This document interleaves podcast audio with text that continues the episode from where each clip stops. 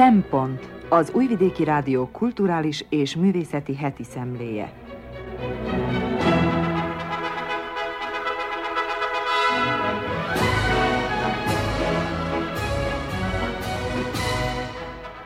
Jó napot kívánok! Köszöntöm az Újvidéki Rádió hallgatóit.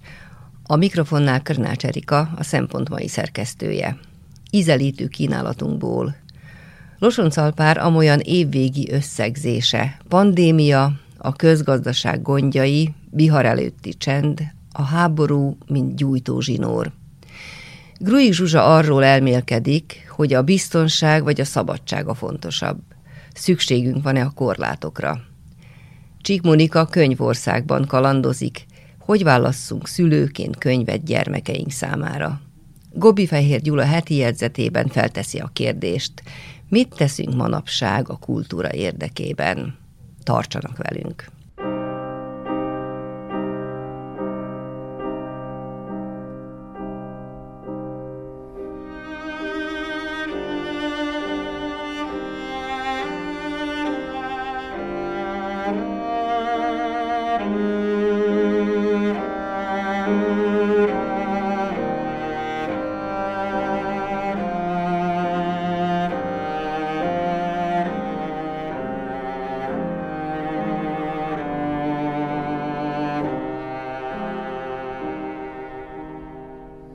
Losoncalpár évvégi összegzése. A döntéshozók panaszkodnak, a hangadó alanyok a bizonytalanság érzettel küzdködnek, a világot véget nem érő válságok sújtják, a várakozás alanyai pedig, akik magabiztos, poszt-pandémikus korban reménykedtek, megcsalatva érzik magukat, és túl sok dolog inog.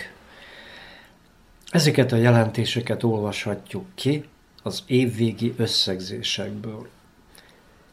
Pedig vélhető, hogy a közönybe süllyedő embereket nem rázza fel a válságra vonatkozó ki tudja hányadik riadóztatás. Az a magatartás, amely régóta megrögzült, a világ sora már pedig ilyen álláspontjánál nem fog nyugtalanul aludni. Attól azonban még a világ válságterhes lehet. Nyílt seb kiállt fel Richard Wagner Parsifája, és mintha ezen érzület jellemezné a világban tanyázó diszonanciák hivatalos és nem hivatalos értelmezőit. Hova tovább az árnyék vetül, még azon eszmefuttatásokra is, amelyek az immáron folyó év lehetőségeivel bajlódnak. Még azok az intézmények is lamentálnak kényszeredetten, akiknek ideológiai kutyakötelessége a derülátás szállítása, mint például a recesszió valószínűségét taglaló nemzetközi valutalap, és amelynek ki kellene elégítenie azokat, akik a rózsaszínű jövőbe kapaszkodva gazdálkodnak. Az epidemiológusok mondjuk idegesek, és elpárolog a biztonságérzésük, amikor a Kínából érkező igaz homályba burkolt jelentéseket kell tolmácsolniuk. Hiszen a legyőrtnek hitt pandémia a vírus önváltoztata képességeinek köszönve ismét felütötte a fejét, méghozzá ott, ahol hosszú ideig a nyugat által zéró Covid politikának nevezett harcot folytattak, és ahol, emlékszünk erre, az egész peripétia elkezdődött. A nyugati média, amelynek kioktató retorikájába gyakran a káröröm hangjai vegyülnek, azt fontolgatja, hogy naponta 9000 halálesettel kell számolni ezen gigantikus országban, amely immár a hivatalosan is a korábbi rangelső Amerika kihívója. Ezen adatot azonban a hűvös és rejtekező kínaiak kapásból elutasítanak. Ugyanezen média ugyanis oly lelkesen tudósított korábban arról, hogy a kalitkába zárt kínaiak tüntettek a bezártság érzés okán, ami ugyan igaz, csak hogy valahogy elsikkadt a tény, hogy csupán néhány ezer ember ejtette szerét annak, hogy tiltakozzon, és mindeközben aránytévesztés is történt. Ugyanezen újságok jóval kevesebb figyelmet szenteltek annak idején a hasonnemű tüntetéseknek errefelé, sőt azokat a legszívesebben elrejtették volna, mintha csupán őrjöngő egyének orgiái lettek volna. A pandémia folytatásáról persze csak csendben és óvatosan lehet beszélni. Azt, hogy Szerbiában is nyugtatják a kedélyeket, hallottuk, rögzítettük, egyelőre várunk. És mód felett lamentálnak a közgazdaság dolgait analizálok, és hosszú nyugalom után visszatért a rémnek kikiáltott infláció, errefelé még akadnak olyanok is, akik a 90-es évek elején megtapasztalhatták a tomboló fajtáját. A jelenlegi persze nem az, még messze vagyunk attól, de látván a nyugtalanságot azok részéről, akik igazgatják a pénzpolitikáját, mégsem lebecsülendő. Aztán az év végére volt valami fajta fellélegzés, hála a szokatlanul enyhe, télinek nem nevezhető különös időnek, megteltek a gáztárolók, megszűnt a gáz árak vad ügetése, és csitult az infláció is. Ideglenesen gondolja meg annyi elemző, aki még azt is figyelembe veszi, hogy az infláció dinamikáját meghatározza a Kína és Amerika között kereske, közötti kereskedelmi háború és kélezett technológiai verseny. Vihar előtti a csend, mondják ugyanők, ne tévesszem meg bennünket a zaj elhalkulása. Való igaz, gargantuális küzdelem megy végbe a nemzetközi rendben, ha közelmúltig Amerika magához ragadta az elsőséget, mostanság megjelent egy sereg kihívó, akik ostromolják a trónt, egyúttal módosítanák a fennálló hegemónia szerkezetet, mondván, hogy így kívánja az igazságosság és az egyenlőség. Márpedig az e fajta mozgolódások, hatalmi harcok, lett légyenek azok irdatlan messzességbe is, ám lecsapódnak, és következményei ránk is hárulnak. Egyébként az élvezetes és örömteli idő, amely a szabadba csábít, akár isteni ajándéknak is felfogható, hiszen az ölünkbe hull egy kétségekkel teli korban. Ám adódnak ugyanakkor olyan ökológiailag érzékeny emberek, akik rögvest figyelmeztetnek. Ne legyünk szemfényvesztés áldozatai. Mindez ugyanis annak is jele, hogy előre haladt a klíma ember okozta rontása, sőt, mi több, nem is lenne nehéz felsorolni a múlt évben gyülemlő jeleket, amelyek a drasztikus szárasság vagy egyéb katasztrófa formájában zúdultak az emberekre világszerte. Amit a réven nyerünk, elveszítünk a vámon. Így szólnak az fajta diagnózisok. És a háborút nem is említem. Nem, mintha nem bírna fontossággal, nagyon is rendelkezik ezzel, de azért hagyom ki a felsorolásból, mert nem jelent okot, hanem csak gyújtó zsinór, amely működésbe hozta a robbanó szerkezetet. Általa megnyilvánul sok minden, világosságot vet arra, ami korábban kevésbé volt látható. És végül is immáron általános szintre helyezve a gondolatmenetet. Roppant jellemző ugyanis, hogy visszatért a szűkösség érzése, a vonatkozó szótárak erről tanúskodnak. Például Emmanuel Macron, francia elnök sugalta még az elmúlt év augusztusában, hogy az elbizakodott túlfogyasztás, valamint a kedvezőtlen fordulatok, mint a pandémia és a háborúkán, a franciák, persze mások is oda jutottak, hogy kénytelenek rögzíteni. Lezárulóban van egy korszak, mégpedig a bőség lelkesítő periódusa. Az ígéret fénye elhalványult, és az édenkerten inneni világba rögzülve a bőség megvalósulása távolodik tőlünk. Vér, verejték, könnyek, és egyáltalán az arhaikus áldozathozatal meghirdetése, bizony szokatlannak tűnhet ez az áldozati magatartásra való felhívás, a modernség, és különösen az utóbbi évtizedek politikai gazdaságtani retorikájában, amely amúgy elkötelezte magát a bőség megvalósulása mellett. És az is figyelemre érdemes tény, hogy egy politikus bejelenti egy társadalmi jelenség végét. Valamiképpen hasonlít ez ahhoz a színpadi gesztushoz, amikor több mint egy évtizeddel ezelőtt Angela Merkel többet magával meghirdette a multikulturalizmus kimerülését.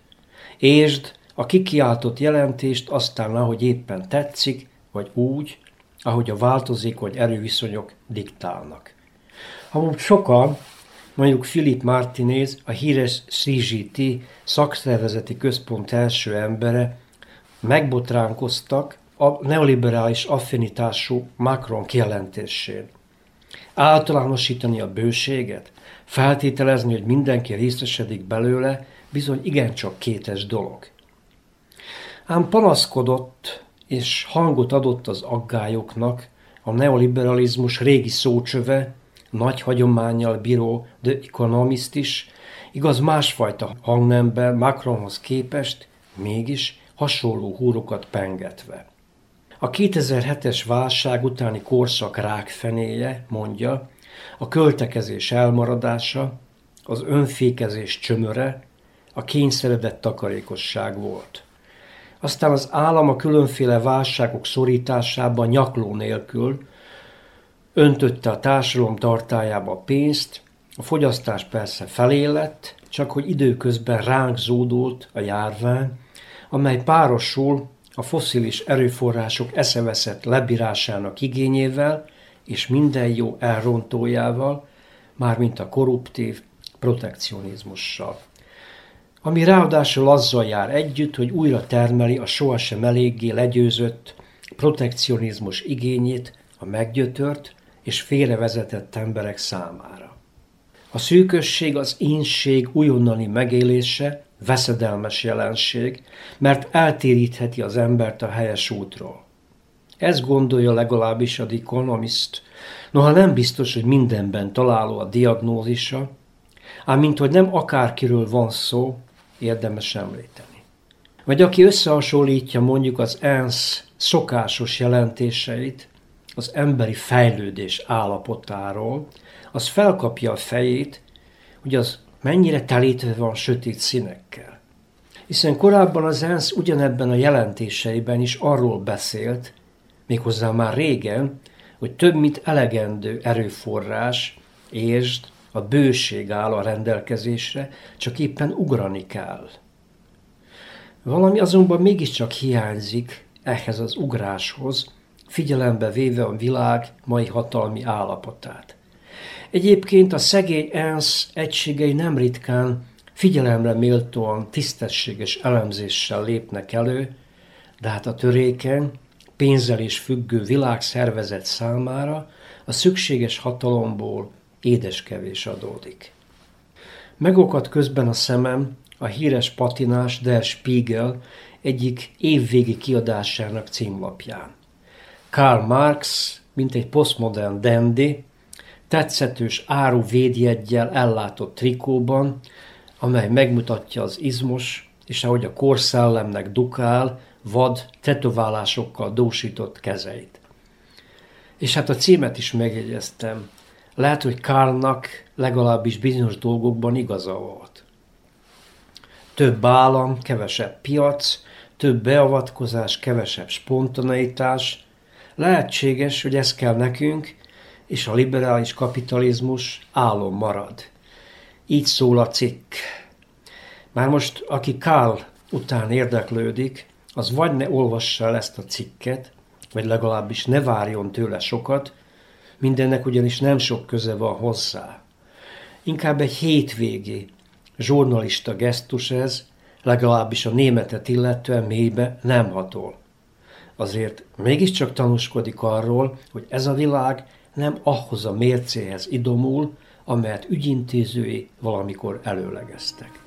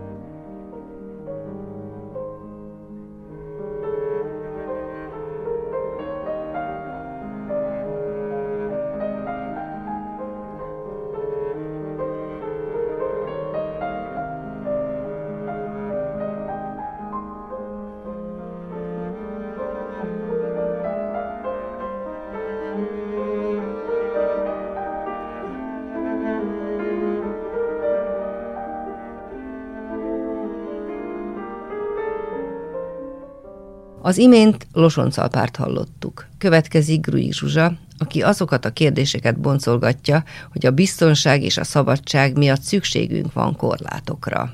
Biztonság és szabadság. Kisgyerekként számtalanszor hallottuk a szüleinktől, hogy ez sem szabad, az sem szabad. Nem szabad megenni a gyógyszeres doboz teljes tartalmát, nem szabad kiszaladni a labda után az útra, nem szabad forró pogácsát enni, konnektorba nyúlkálni, idegen kutyákat megsimogatni. Pedig gyerekként ezek igencsak jó mókának tűnnek. Éppen ezért van szükségünk a korlátokra. Az értelmi kapacitásunk és a tapasztalataink még nem elegek ahhoz, hogy megfelelő döntést tudjunk hozni.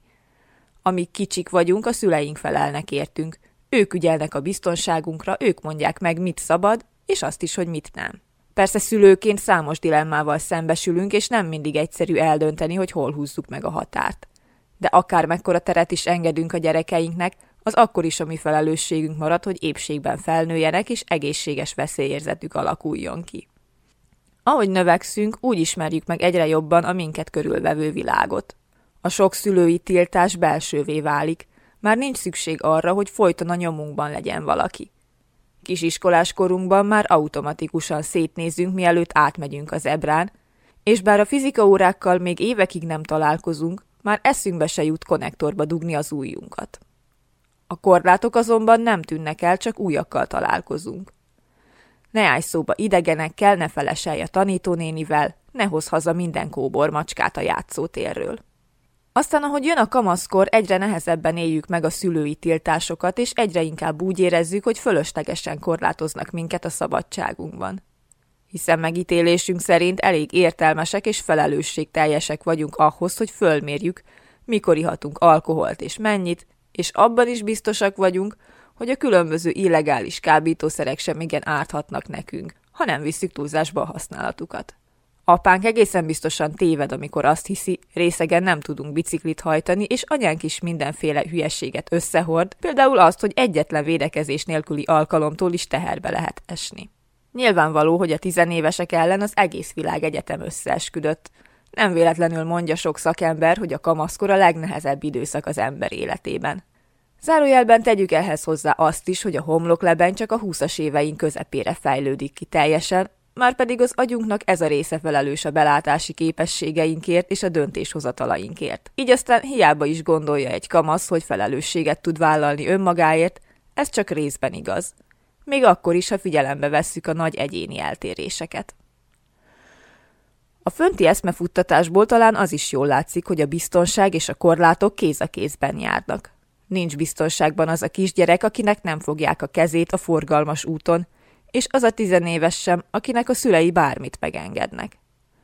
A szabadság és a biztonság végeredményben egymással ellentétes fogalmak. Minél nagyobb a szabadságunk, annál kevésbé vagyunk biztonságban. Vagy mégsem egészen. Hiszen ahogy érünk, úgy tudunk egyre felelősebben viselkedni, és úgy tudjuk egyre nagyobb mértékben szavatolni a saját és a körülöttünk élők biztonságát. Ahogy egy 15 éves sem rohan oda eszeveszetten minden kóbor kutyához, hogy összepuszilgassa, úgy előbb-utóbb azt is belátjuk, hogyha már úgy alakult, hogy megittunk egy-két pohár alkoholt, sokkal jobban járunk, ha egy józan barátot vagy rokont kérünk meg a fuvarozásra, nem pedig mi magunk próbálunk hazavezetni. Érdekes megfigyelni, hogy egy társadalom mennyire tartja felelős önmagukról gondoskodni képes embereknek az állampolgárait. Az például, hogy illegális a marihuána használata arra utal, hogy a döntéshozók szerint az emberek nem képesek határt szabni maguknak. Valószínűleg azt föltételezik, hogy a kipróbálók, a rekreációs használók jelentős része súlyos függővé válik, vagy keményebb, erősebb függőséget okozó szerekre tér át. Ugyanígy elmondhatjuk azt is, hogyha jogosítvány 18 éves kortól lehet szerezni, akkor az azt föltételezi, hogy a kiskorúak még nem tudnak felelős döntéseket hozni, de a nagykorúakat már beengedhetjük a forgalomba. Az alapvetés az, hogy egy 17 éves talán még nem tartja fontosnak, hogy bekösse magát, és számára talán még jó buli, ha padlógázzal áthajt a piroson, miközben egy néhány évvel idősebb és ebből következően érettebb társa már nem szágoldozik felelőtlenül. Az sem mindegy, hogy az egészségügyi rendszerbe betegként bekerülve azért az alapvető elvárás felénk, hogy gondolkodás és kérdés nélkül engedelmeskedjünk minden orvosi utasításnak, vagy pedig tiszteletben tartják a tájékoztatáshoz, vagy éppen az ellátás visszautasításához való jogunkat. A különböző országokban az egyes kérdésekről egészen másképp gondolkodnak. Például a marihuánát az alkoholhoz hasonlóan elérhetővé teszik az emberek számára, és csak azokat büntetik, akik nem viselkednek felelősségteljesen, nem pedig az összes használót. Szerintük nem mindegy, hogy valaki hétvégén a kanapén elfeküdve nyúl tudatmódosító szerekhez, vagy például vezetés közben, esetleg sebész lévén egy műtét előtt. Amerikában 16 évesen a legtöbben már vezetnek autót. Ráadásul nem kell gyakorlati tanfolyamra járniuk, elég, ha a szülők mellettük ül, míg ők vezetni tanulnak. Egy amerikai tizenéves vajon felelősebben áll hozzá a dolgokhoz, mint egy európai? Ez összességében nem valószínű. Inkább társadalmi és gyakorlati okai vannak annak, hogy amint lehet, megengedik a gyerekeknek a vezetést. Hollandiában a szülést egy természetes folyamatnak tekintik, ami normális esetben magától lezajlik, a szülésznő pedig mindössze asszisztál hozzá. Míg Kelet-Európában olyan egyértelműen orvosi kompetencia a szülés levezetése, mintha a nők orvosi beavatkozások nélkül nem is tudnának szülni. Sok olyan kérdés van még, ami fölveti a szabadság és a biztonság viszonyát. Például a kényszergyógykezelés. Egy felnőtt ember miért is ne dönthetne úgy, hogy öngyilkos lesz, esetleg a világtól elvonulva, teljesen magába fordulva él még akkor is, ha ez a többség szerint nem normális. Másrésztről pedig a depressziós embert miért kellene hagynunk dönteni a saját életéről, amikor tudjuk, hogy gyógyszeres és terápiás kezeléssel enyhíthető, kezelhető és talán gyógyítható is az a sok szenvedéssel járó megváltozott tudatállapot, amit a betegsége okoz nála. És ha már az egészségügynél tartunk, meddig van jogunk visszautasítani az orvosi kezelést?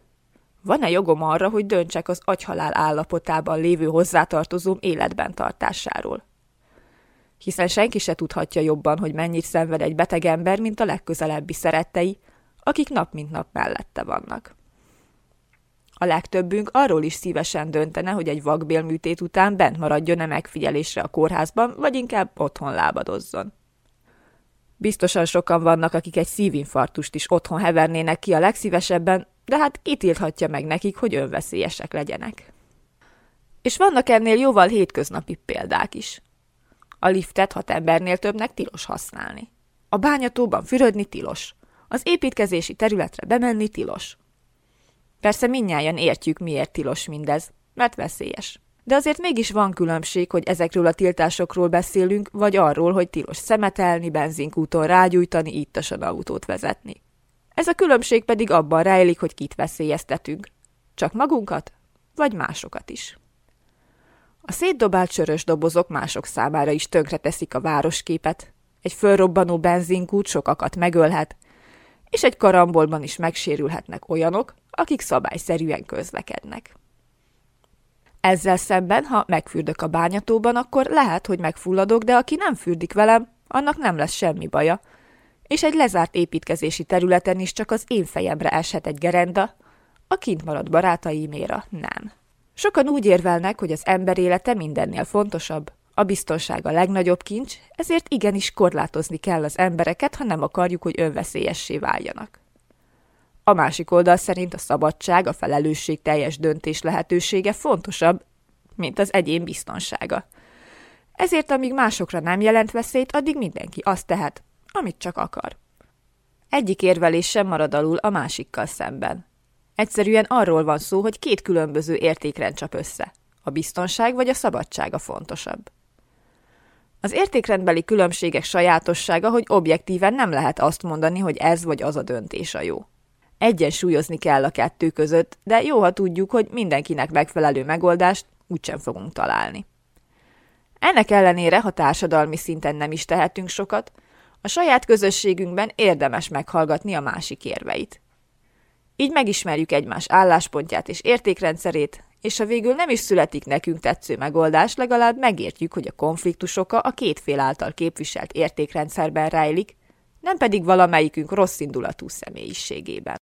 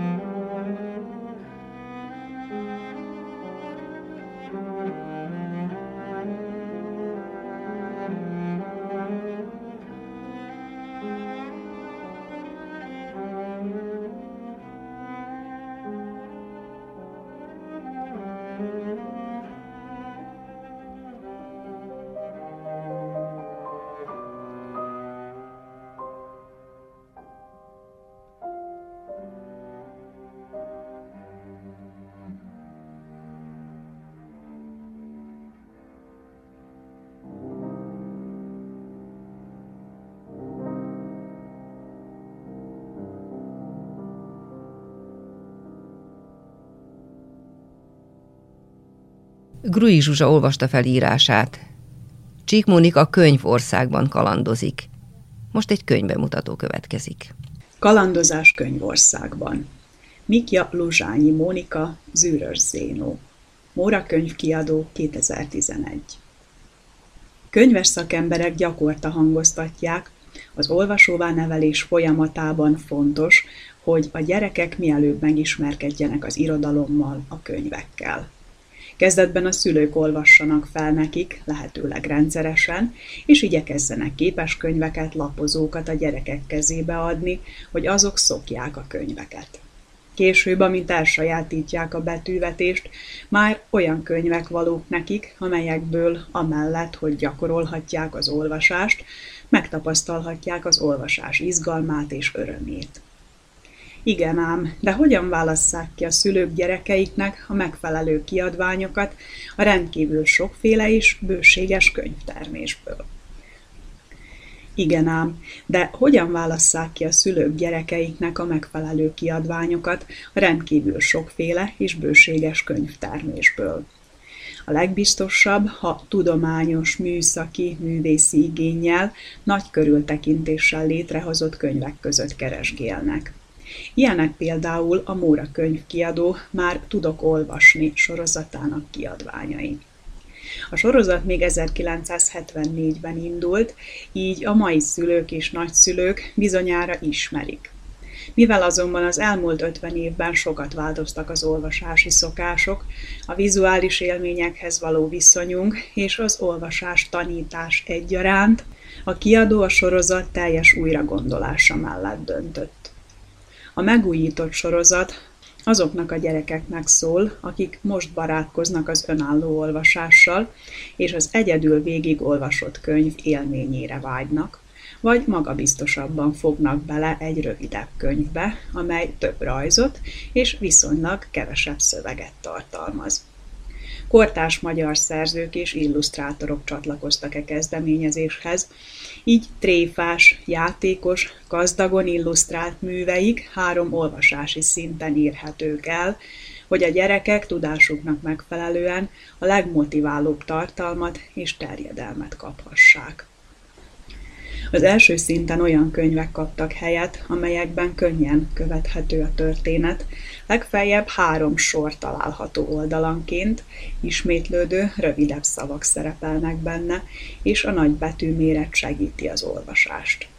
Ennek ellentéte a harmadik szint, amelyen már hosszabb történetet kapnak az olvasók, akár 15-17 sor is szerepelhet oldalanként, bonyolultabb mondat és szószerkezet jellemzi, és a több szöveg mellett kevesebb rajz kap helyet. A kettő közötti átmenetet képezi a második szint, amelyre kiváló példa Mikja Luzsányi Mónika Zűrös Zénó című kötete. A könyv magán viseli a második szint kritériumainak jellemzőit, hiszen fejezetekre tagolódik. Négy-tíz sor található benne oldalanként, egyszerű és bővített mondatok egyaránt szerepelnek benne, időnként hosszabb szavakra is bukkanhatunk. A nehezebb szavak olvasását szótagolás, a megértését pedig szómagyarázat segíti, és nagyjából azonos a rajz-szöveg aránya.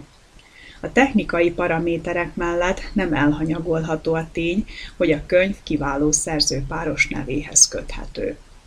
Mikja Luzsányi Mónika, író, pedagógus, valamint Bogdán Viktória illusztrátor, formatervező csapatmunkában dolgoztak, és a vidám, fordulatos történetek mellett így színgazdag, játékos képi világ jöhetett létre. A kötet főhőse király Zénó, vagy ahogy a többség becézi, zűrös Zénó, aki az iskolaigazgató szerint rettenetes kisfiú. Pedig Zénó csupa igyekvés, jó szándék és lelkesedés. Aki mindig jóra tör, csak aztán valahogy másként alakulnak a dolgok, mint azt az ember gyereke szeretné. Ki gondolná például, hogy Marcsi tanítónéni nem örül meg egy kulacsnyi mutáns katicának, amelyeket Zénó tényleg csak azért enged szét az osztályteremben, hogy feldobja a tanórát. Aztán kigondolná, hogy anya nincs elragadtatva fia ötletétől, hogy a srác átfesse apa kis teherautóját, azaz a régi kocsiból valami menőt csináljon. Azt meg pláne kigondolná, hogy anya nem fog repesni Zénó szuperhős jelmeztervétől, amit az iskolai jelmezbárra kellene megvarni, hogy a fiú felöltve felhívhassa magára Janka figyelmét.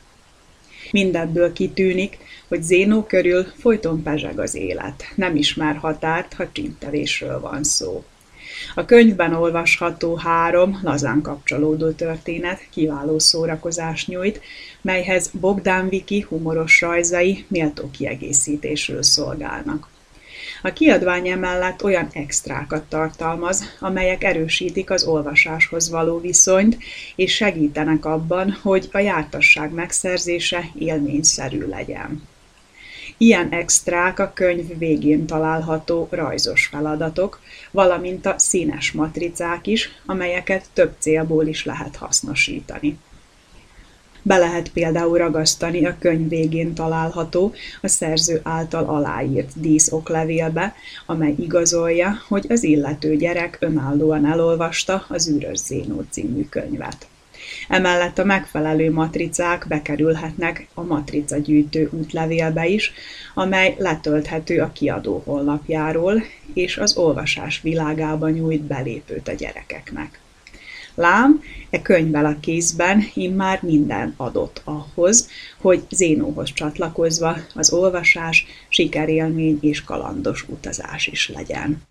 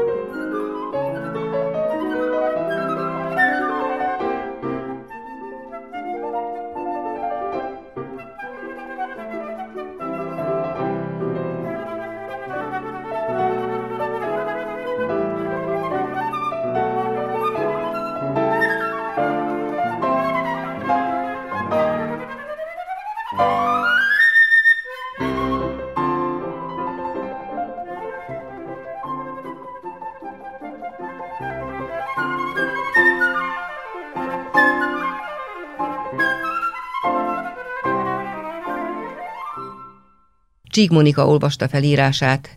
Gobbi Fehér Gyula heti jegyzetében azt kérdezi, mit teszünk a kultúra érdekében.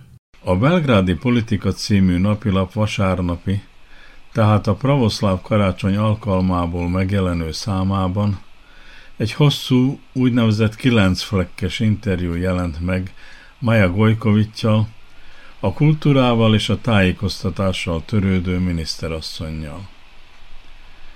Maja Gojkovics kifejti, hogy nagyrészt elégedett a vezetése alatt álló adminisztráció munkájával, a teljesítménnyel, meg a kultúra jelenlegi helyzetével. Mivel figyelemmel kísértük az évi költségvetés kialakulását a tavalyi évben, megállapíthatjuk, hogy tulajdonképpen az úgynevezett állami költségek, ami a kultúrát illeti, szinte semmit sem változtak.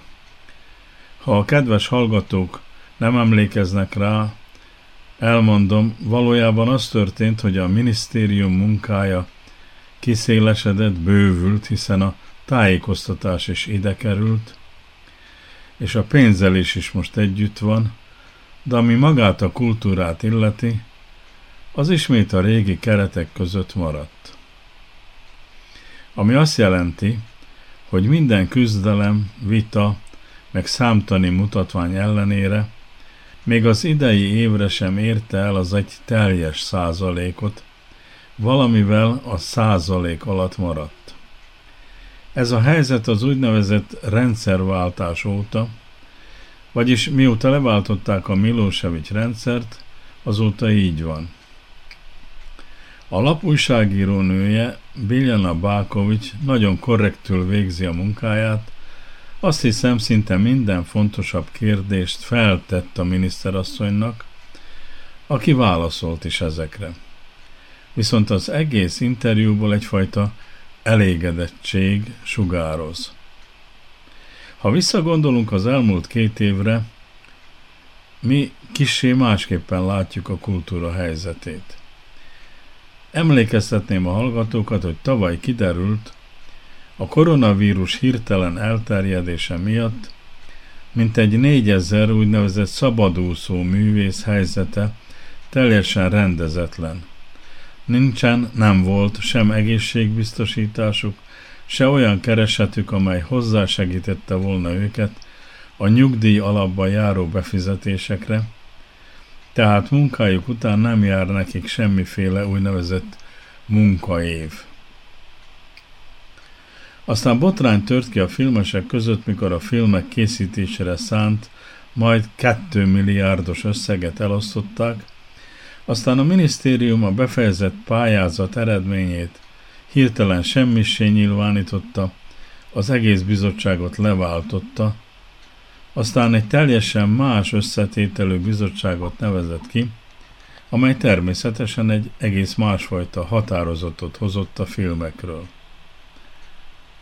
A tradicionálisan októberben megtartott belgrádi nemzetközi könyvásár tavaly előtti megtartásáról nem sikerült az utolsó percig határozatot hozni, és bizony a tavalyi megszervezése nem járt gondok nélkül, noha a vírustól való félelem már elég régen a hátunk mögött van. Aztán a filmesek mellett a színházi világ is évek óta könyörög egy új színházi törvény meghozataláért, amely egyrészt rendezné, ahogy elvárják, a színházak anyagi helyzetét, másrészt a városok számára is lehetővé tenni, hogy aki akarja, az törvényes keretek között működtesse saját társulatát. Nagyon érdekes volt a miniszterasszony válasza az erre vonatkozó kérdésre. Azt mondta ugyanis, hogy az új törvény meghozatala nem a minisztériumon múlik, nem azon múlott, hanem a színházakon. A minisztérium ugyanis megkísérelt összeállítani egy bizottságot, mégpedig a legismertebb rendezőkből, színészekből és színházigazgatókból, de kiderült, hogy ugyanazok az emberek, akik lázadoznak a törvényellenes helyzet miatt, a bizottsági tagságot határozottan elutasították, vagyis megszöktek saját felelősségük elől. Így aztán a régi Jugoszláviából ránk maradt színházi törvény érvényes a mai napig, noha körülöttünk annyi minden megváltozott. Maga a miniszterasszony legégetőbb feladatának az év elején azt tartja, hogy végigvigye az úgynevezett érdemes művészek listájának meghozatalát. Az érdemes művészek azok az emberek, akik különleges nyugdíjra jogosultak, és hónapok óta tart a vita arról, hogy a bejelentett 51 személyiség közül most kijuthat be a megválasztott 20 közé, akik majd életük végéig részesülnek ebben a havi járandóságban. Maja Gojkovics felkéri az idősödő művészeket, hogy ne jelentkezzenek be a listára saját maguk, hiszen minden szervezetnek van erre egy kinevezett bizottsága, amely első fokon dönt arról, hogy szerintük ki érdemelné ki a helyezést. Bojkovics szerint most egy érdemtelen vetélkedés folyik, az idősödő emberek csak lejáratják magukat, teljesen szükségtelenül. Az újságíró nő rákérdez a miniszter asszonyra az őszi könyvvásár előtt történt botrány ügyében is. Arról mi is beszámoltunk annak idején. Az történt ugyanis, hogy évtizedes szokás szerint minden ősszel egy előre megválasztott bizottság javaslatot tesz a közkönyvtárak számára vásárolandó könyvek listájáról és mennyiségéről. Ez a könyvkiadás számára nagyon fontos esemény, hiszen a kiadványaikat egész évben árulják a boltok, de a könyvtárak számára vásárolt könyvek árát a minisztérium azonnal átutalja nekik, és ezt az összeget aztán rögtön beforgathatják az új kiadásokba. Vagyis kiadói terveik megvalósításába. Ez a lista el is készült, de a minisztérium ezt a bizottságot sem ismerte el, ezt is leváltotta, és egy egészen más összetételű bizottságot nevezett ki, amely természetesen a könyvlistát is megváltoztatta, és a kiadók nem az előre várt összeget, hanem attól eltérő pénzeket kaptak kézbe. Maja Gojkovics szerint erre a minisztériumnak nem csak joga volt, hiszen azért ad pénzt a könyvtáraknak, hogy az olvasók megfelelő irodalomhoz jussanak, hanem a leváltott bizottságban olyan emberek is ültek, akik személyesen is érintettek. Érintettek voltak akkor. Olyan írók például, akiknek könyvük jelent meg az év folyamán. Vagy olyan emberek, akik munkaviszonyban voltak valamelyik kiadóvállalatban. Ez már önmagában törvénytelen, változtatni kellett rajta. Szerinte az ilyen helyzetekben jobban oda kell figyelni a törvényességre, meg a jogszerűségre, mert aztán fölösleges viták, sorozatos viták keletkeznek. Az interjú végén az év folyamán történt lopások ügyéről esik szó. Ugyanis az ország területén több olyan eset is történt, amelyben kulturális értékek szerepeltek.